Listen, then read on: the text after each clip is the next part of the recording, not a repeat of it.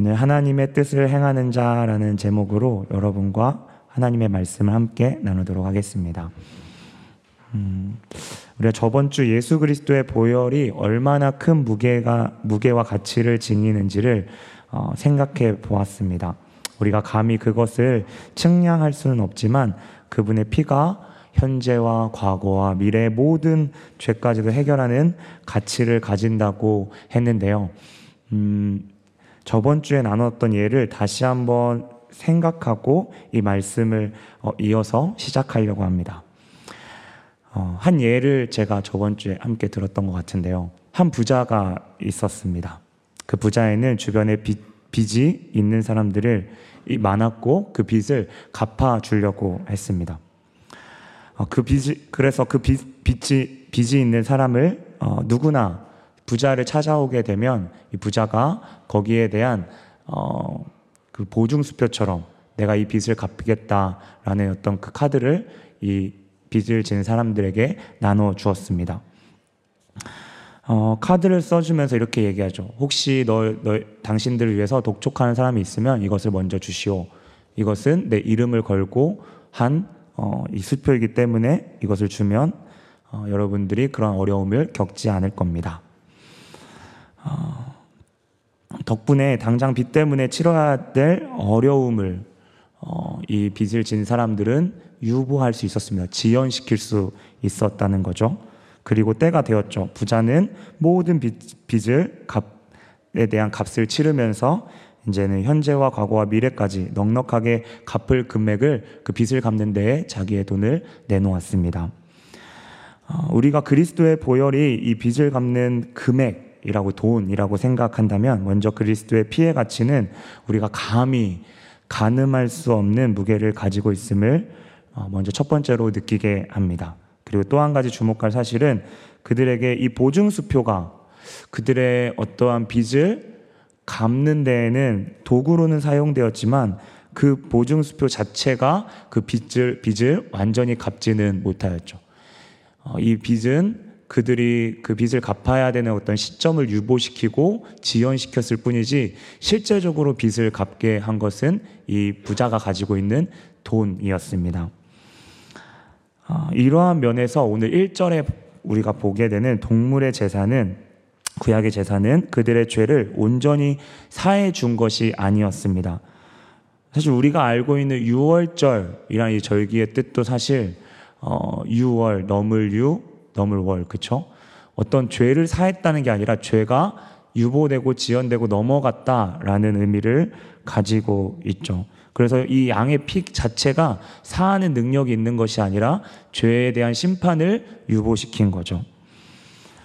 어, 그래서 더더욱 고백할 것은 오직 예수 그리스도의 피가 이 세상의 모든 사람들의 모든 죄를 사하였다는 것입니다. 그래서 우리가 어, 저번 주에도 같이 나눴는데요. 요한복음 14장 6절의 말씀처럼 내가 곧 길이요 진리요 생명이다. 나로 말미암지 않고는 아버지께로 올 자가 없다라고 하는 예수 그리스도만이 구원받을 유일한 이름임을 우리는 더 마음껏 확신 있게 고백하는 것입니다. 그분만이 우리의 죄를 해결해 주시는 중보자의 역할을 하신다는 어, 말입니다.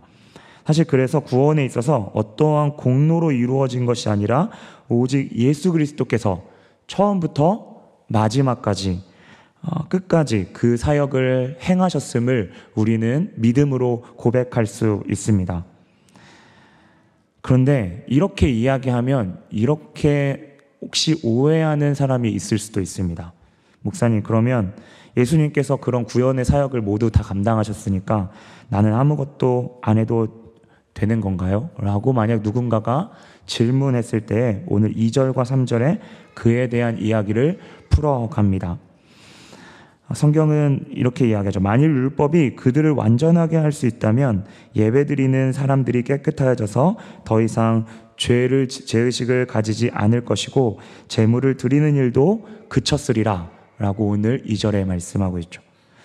이것을 다르게 얘기하면 예수 그리스도 안에 우리는 그리스도로 말미암아 온전하게 되어서 더 이상 죄 의식을 가지지 않을 것이고 재물을 드리는 일도 그래서 당연히 없다고 우리가 반대로 해석해도 어, 반대로 이제 해석해서 이 여기에 만일이라는 그 단어를 이제 할 수 없었다고 하니까 그쵸? 동물로는 그렇게 할 수 없었다니까 예수 그리스도로는 그쵸? 온전하게 된다라고 우리가 생각했을 때 어, 이제는 죄의식을 가지지 않고 재물을 드리지 않아도 된다 당연하게 이야기할 수 있는데요. 어, 우리가 좀 생각할 때 소위 예수 그리스도로 피, 로 말미암아 의롭다 여김을 받은 칭의라고 하죠. 칭의를 받은 그 가운데 우리는 더 이상 죄의식을 갖지 않는다는 것에 대해서 한번 어떻게 생각하는지 어, 한번 우리 자신이 먼저 한번 어떠한 생각을 가지고 있는지 한번 생각해 봤으면 좋겠습니다. 어떻게 생각하세요, 여러분? 네. 어, 칭의. 우리가 칭의를 받았으면 이제 더 이상 우리가 어떠한 것들에 대해서 어, 죄의식이나 이런 부분에 대해서 어떠한 태도를 우리가 가져야 할까요?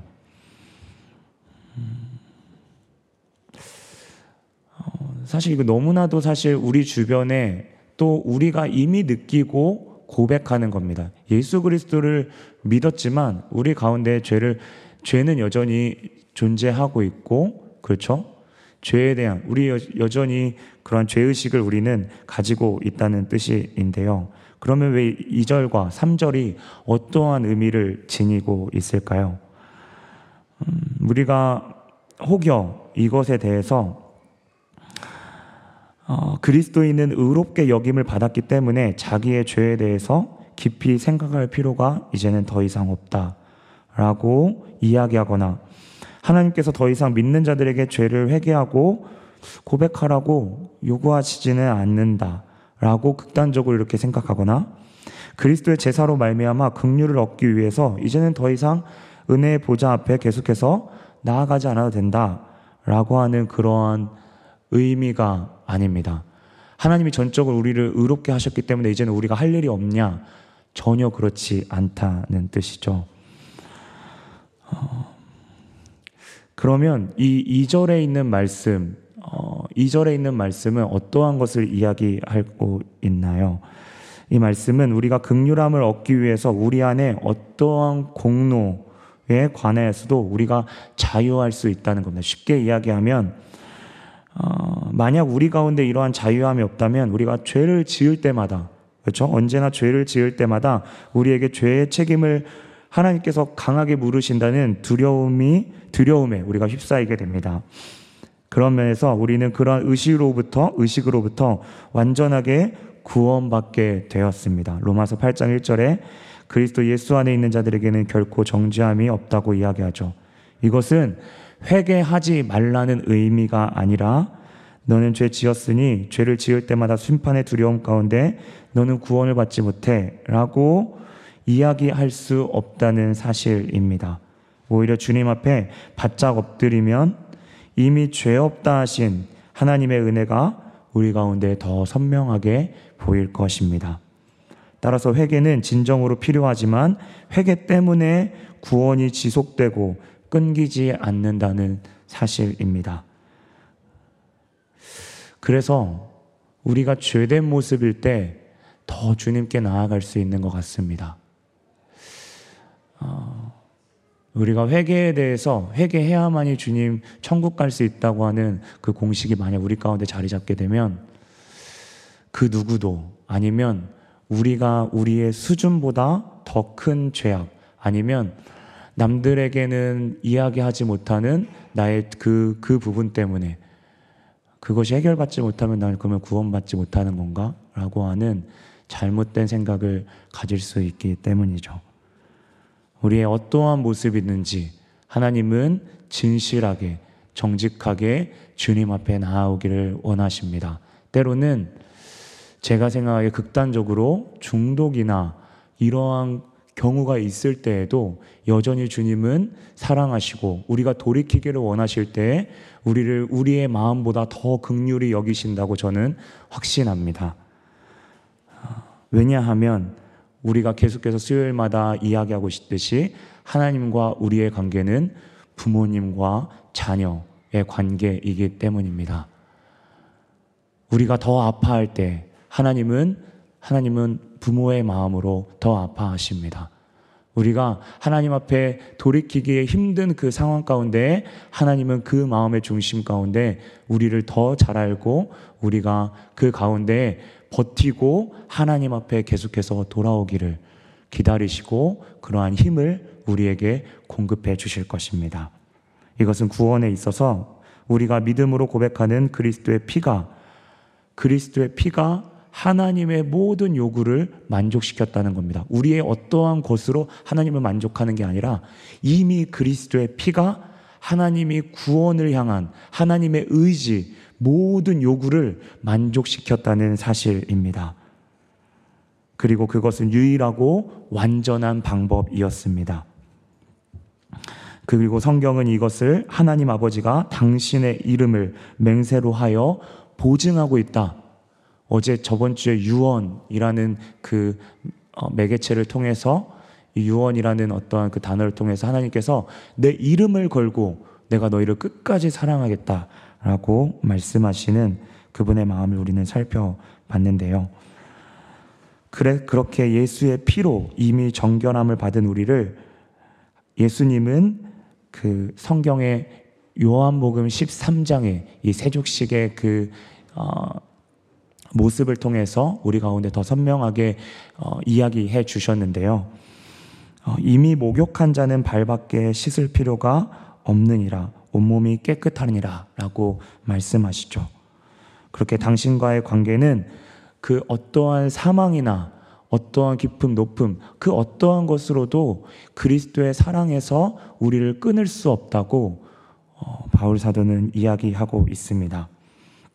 이것이 진정한 십자가의 은혜입니다. 다시 반복하지만 회개는 반드시 필요합니다. 오늘 성경은 구약의 제사가 완전히 필요 없었던 것은 아니다 라고 이야기하는데요. 그 제사를 통해서 하나님과의 지속적인 관계를 배우게 되는데 그것은 죄를 계속해서 인정해야 함을 이 제사를 통해서 이스라엘 백성들이 깨달았다는 겁니다. 동일하게 이 복음을 받아들였던 우리에게도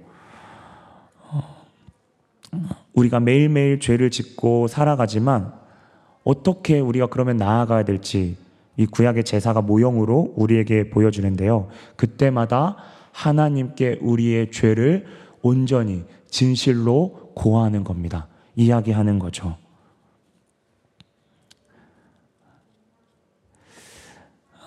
그 가운데 그리스도의 보배로운 피가 우리를 깨끗게 하는 능력이 있음을 계속해서 우리의 마음 가운데 적용시키고 구약의 백성들이 심판 이것에 자신의 죄를 고백하는 데 집중했다면 우리는 예수 그리스도의 보혈의 피가 우리에게 온전히 매일매일 새롭고 우리의 죄를 사함을 우리가 생각하지도 못하는 우리 가운데의 그러한 어, 죄까지도 그 모든 죄를 사해 주심을 우리는 믿음으로 고백하며 그, 그 피만이 우리의 외적인 것이 아니라 오늘 성경에 나와 있듯이 내면적인 우리의 모든 더러움을 씻을 수 있다고 우리는 고백하며 나아가야 할 것입니다. 그 가운데 우리는 하나님과 더불어 화평을 누릴 거라 어, 확신합니다. 그래서 회개할수록 우리는 우리의 연약함을 보고 또 겸손하게 되며 동시에 죄에 대해서 경계하고 하지만 긍휼을 베푸시는 하나님, 지금도 우리와 함께 하시고 우리의 죄악들을 우리보다 더 아는 은밀한 것까지도 다 아시는 그 하나님께, 하나님께서 우리를 그 가운데에 어, 돌이키게 하시고 또 하나님을 찬양하게 하며 우리의 영혼 가운데 아 하나님의 용서 극률이 무엇인지를 이 회개를 통해서 우리에게 계속 선명하게 보여준다는 사실입니다. 그래서 회개는 회개를 우리가 깊이 하다 보면 정말 십자가의 사랑이 얼마나 놀랍고 그렇죠? 하나님의 그 구원하심과 우리를 끝까지 붙잡으시고 견인하시는 오래 참으시고 기다리시는 그 하나님의 마음을 우리는 회개 가운데에 선명하게 본다는 사실입니다. 물론 어, 그렇다고 해서 회개를 가볍게 여기라는 말을 다시 한번 반복하지만 절대 아닙니다. 아, 회개 가운데 하나님이 우리의 그 수면 아래 있는 정말 깊은 기도 가운데 정말 주님께서 우리에게 돌이키는 것이 무엇인지를 우리가 주님을 더 사랑하기 때문에 회개해야 되는 줄 믿습니다. 어,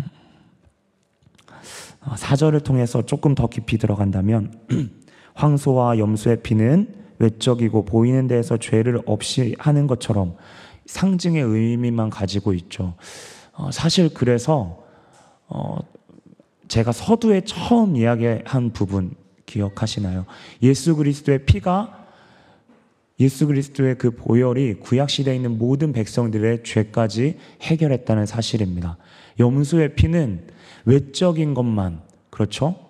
계속 죄에 대해서 돌이켜야 된다는 것을 가르쳐 주는 그 역할만 했습니다. 실질적으로 죄를 사해 주지는 못했죠. 그런데 오늘 예수 그리스도의 피가 우리의 내적이고 영적인 그러한 부분까지를 해결해 주었다는 사실입니다. 그래서 그리스도께서 오셨고 그것은 하나님의 영원한 계획, 성경은 경륜이라는 단어를 사용하는데요. 영원한 경륜 가운데 그분의 뜻으로 진행되어 왔음을 이야기합니다. 그 방법이 하나님의 계획 가운데 우리는 다 이해할 수 없지만 그 계획 가운데 있었음을 이야기하는 거죠. 그러한 그분이 어, 성경에 보니까 동물로 오셔서 어, 구약의 제물로 드려지신 것이 아니라 사람과 같이 그 몸을 입고 내려오셨음을 이야기합니다. 어, 이것은 삼위의 하나님의 협약 가운데 아버지가 아버지의 그 헤아릴 수 없는 지혜 가운데 나온 것이죠. 어, 극단적으로 생각하면 어, 우리가 감히 하나님이 될 수는 없지만 하나님께서는 동물의 죄를 만약 동물을 통하여서 온전한 구원의 역사를 이루실 수 있는 분이셨습니다. 하지만 예수 그리스도를 사람의 몸으로 통해서 오게 하신 것은 어, 그것은 우리가 알 수 없는 하나님의 놀라운 계획 가운데 있었다는 사실이죠.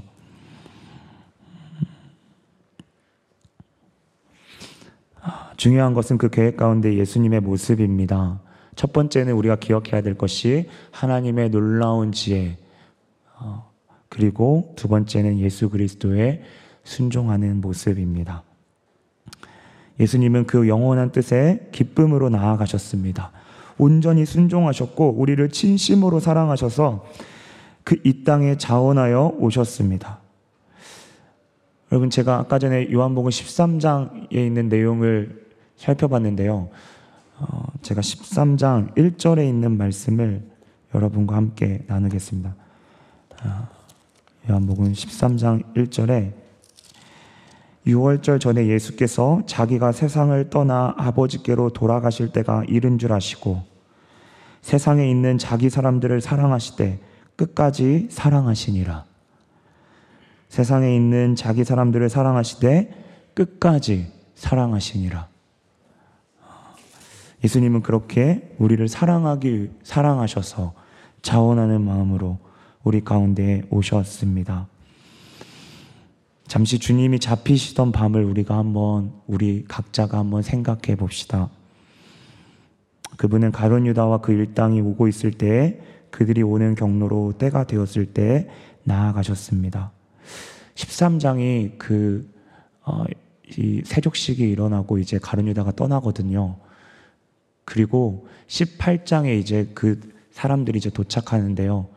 14장, 15장, 16장, 17장 이 내용이 예수님이 지금 이제는 죽을 그 가운데 일반 우리였으면 정신이 없고 두려움에 휩싸였던 그 시간 가운데 너무나도 침착하고 차분하게 14장에는 내가 꼭 길이요 진리요 생명이다.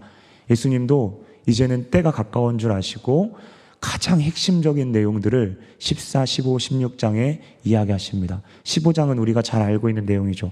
나는 포도나무다. 예수님은 이제 지체할 수 없었습니다. 사람들이 이해할 수 있도록 어떻게든 단 한마디라도 자기 자신이 누구신지를 정확하게 그들이 이해하도록 돕기를 원하셨습니다. 그리고 성령에 대해서 이야기하죠. 괜찮아.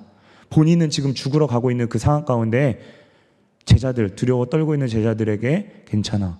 어, 너희들에게 성령을 보낼 거고 그 성령이 너희와 함께 할 거야. 그리고 17장에 예수님이 기도하시죠. 전체 17장의 전체를 보게 되면 그 삼위일체 하나님과 그 가운데 온전히 기도하고 어, 그 두려움 가운데 있어서도 하나님이 온전히 하나님의 그 사역을 자발적으로 오셨던 그 사랑하심을 온전히 보여줌을 우리는 성경을 통해 보게 됩니다.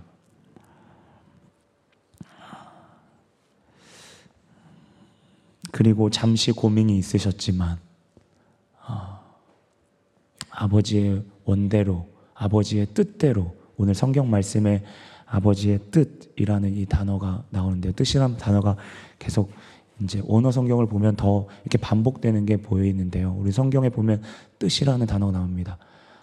예수님이 오신 그 과정이 아버지의 뜻. 결국 주님은 가장, 가장 마지막 선택하셨던 것이 아버지의 뜻이었습니다. 오늘 성경에 예수님은 이렇게 말씀하셨습니다. 오늘 성경은 하나님 보십시오. 나에 관해 율법책에 기록된 대로 하나님께서 내게 원하시는 일을 내가 하러 왔나이다. 라고 이야기하죠. 그렇게 예수님은 하나님이 원하시는 일을 하셨습니다. 그리고 우리는 예수 그리스도께서 단번에 몸을 드리는 제사를 통해 우리가 거룩함을 입었습니다.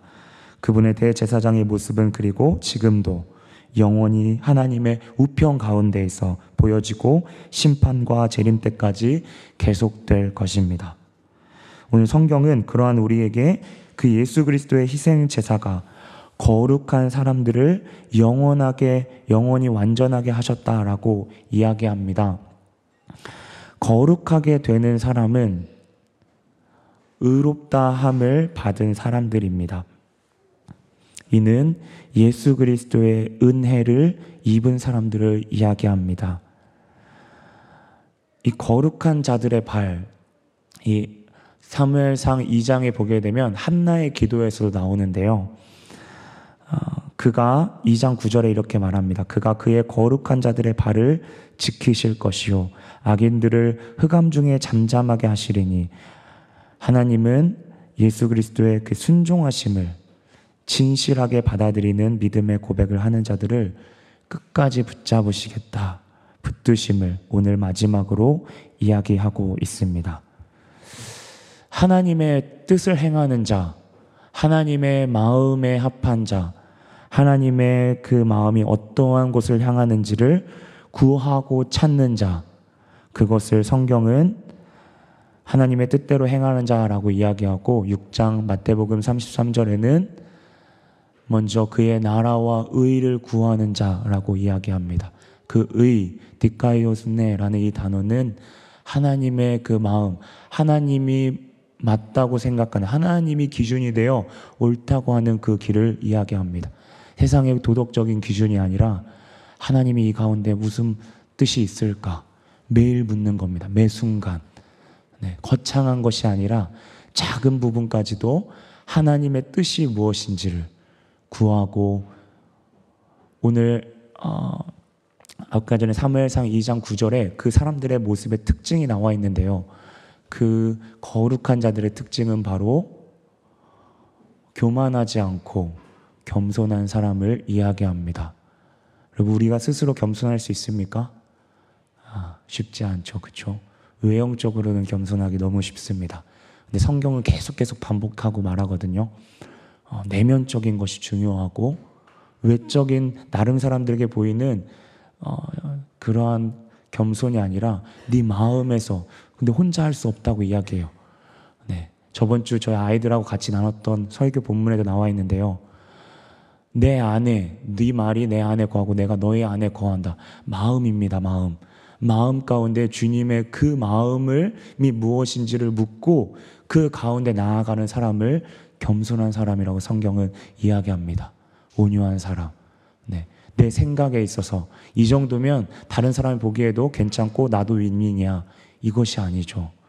하나님을 두려워하고 그 가운데에서 다른 사람은 보지 못할지라도 하나님이 내 마음의 중심은 깊이 본다는 생각을 가지고 주님을 경외하고 두려워 떠는 마음으로 주님 앞에 진심으로 나아가는 그 사람을 오늘 성경은 하나님의 뜻대로 행하는 자, 그리고 그 모습을 바로 그리스도의 십자가의 겸손한 모습을 모형으로 우리에게 보여주고 계신 것입니다.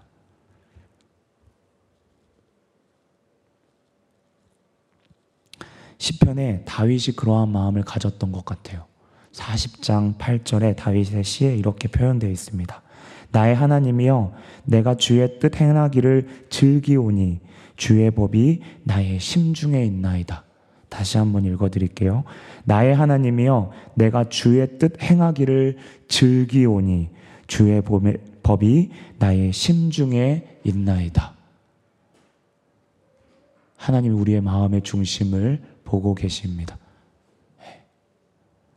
그렇게 하나님이 원하시는 것을 마음에 품고 그렇게 따라가기를 원하는 자들. 하나님 편에 속해서 그분을 더욱 갈망하고 그분을 더욱 바라는 거룩한 자들의 발걸음을 하나님은 반드시 붙드실 것입니다. 그리고 그것이 하나님의 뜻을 행하는 자, 마음을 품고 그렇게 기도할 때 하나님은 그 가운데 그것을 외면하지 않고 들으시고 그 가운데 행하실 것입니다. 때로는 어, 하나님과의 관계 가운데 갑자기 나에게 큰 것을 요구할 수도 있습니다. 내가 아직 준비가 덜 되었는데 큰 것을 요구했을 때 하나님께 정직하게 나아가는 겁니다. 하나님, 이게, 이게 무슨 뜻입니까? 하나님, 지금 너무나도 힘듭니다. 이 상황을 왜 저에게 주셨습니까? 하나님, 저는 주님을 잘 따르고 주님께 온전히 순종한 나에게 왜 이러한 고난과 이런 아픔을 허락하시는 겁니까? 우리가 지금은 다 알 수 없습니다. 하나님의 뜻을 다 알 수 없겠죠. 하지만 오늘 예수 그리스도께서 그러셨던 것처럼 주님이 가장 선하시고 주님의 뜻이 완전하시다면 주님 내 길의 눈앞에는 아무것도 보이지 않지만 그래도 주님 따라서 나아가겠습니다. 주님 제 발걸음을 부디 붙들어 주십시오. 결과를 미리 예상하고 기도하는 거 아닙니다. 네. 어느 정도 어느 정도 어, 어, 빠져 어느 정도 내가 배수해진이 아니라 어느 정도 내 것을 챙겨놓고 어, 주님이 응답하지 않아도 취하는 그런 걸 말하는 것이 아닙니다. 다 버려도 다 없애도 주님 절 따를 수 있도록 저를 붙잡아 주십시오. 어, 내 지금 진로, 내 상황 너무나도 불안전하고 하지만 저 주님 믿고 신뢰하겠습니다. 주님 제 입술을 주장해 주십시오. 원망하지 않도록 주님 더 붙잡을 수 있도록 믿음의 눈을 허락해 주십시오. 음. 여러분 하나님의 뜻을 그럼 우리가 어떻게 알 수 있을까요? 너무 추상적인가요? 그런데 하나님은 당신의 그 생각을 이 성경이라는 성경책에 담아 주셨습니다. 여러분 그분의 마음을 알고 싶습니까? 성경을 읽으시면 됩니다. 하나님이 어떠한 마음을 가지고 있는지를 성경 한 장 한 장 보면서 하나님의 마음을 기록하는 겁니다. 그리고 그럴 때 중요한 순간에 그 성경의 말씀이 생각납니다. 아, 하나님이 붙들고 계시구나. 내가 어떠한 방향성으로 나아가야 될지 내 선택 가운데 있어서 내 선택조차도 연약하지만 그 가운데에 하나님의 하나님과의 관계가 관계를 신뢰하기에 내가 어떠한 길이라도 감사함으로 어, 나아갈 수 있는 것이죠. 어, 음, 누군가에게는 이 감사함조차 음, 목사님 너무 힘든 고백인 것 같아요. 아무리 해도 제 상황은 감사가 나오기가 힘든 것 같아요. 네, 그럴 수 있다고 생각합니다. 네, 입술로서 힘들, 감사함이 힘들겠죠. 어, 그럴 때마다 우리가 어떻게 나아가야 될까요? 저는 어, 계속 반복돼서 이야기하지만 심중에 있어서 하나님께 진실하고 정직하게 나아가는 것 자체를 전 주님이 보신다 생각합니다. 내가 비록 입술로 감사하지 못했지만 주님을 붙잡는 그 모습 자체를 주님을 선하다 말씀하시고 너 이미 감사하고 있어. 라고 저는 말씀해 주시리라 생각합니다. 여러분, 그럴수록 우리는 더 예수 그리스도를 묵상해야 되는 것 같습니다. 혹여 우리의 모습이 연약하여서 우리가 백번, 천번 넘어지고 실패하더라도 우리 자신을 바라보지 말고 예수님을 바라보기를 다시 한번 진심으로 부탁드립니다. 우리의 죄가 아무리 검고 우리 스스로 용납할 수 없더라도 그분의 보배로운 피가 우리의 모든 것을 깨끗게 함을 우리가 믿음으로 고백하기를 바랍니다. 그리고 지금 내 모습이 비록 주님 앞에 떳떳한 상황이 아니더라도 우리에게 그 어떠한 것도 묻지 않으시고 그분 앞에 더 진실하게 나오기만을 원하시는 그 예수 그리스도께 달려가는 우리 모두 되기를 주님의 이름으로 축원합니다. 사탄은 우리의 죄에 집중하게 하고 심판으로 인해 좌절과 절망으로 몰아가지만 오늘 성경의 말씀대로 그 피를 기억하고 주님의 그 순종의 모습을 우리의 마음 가운데 그려보면서 의롭다 하시는 그분께 전심으로 나아가기를 원합니다. 그 사랑이 참으로 우리를 강권하여서 하나님께 마땅히 결국에는 감사함으로 복종하게 할 것입니다. 어, 이 시간 우리 함께 같이 찬양하면서 나아갔으면 좋겠는데요.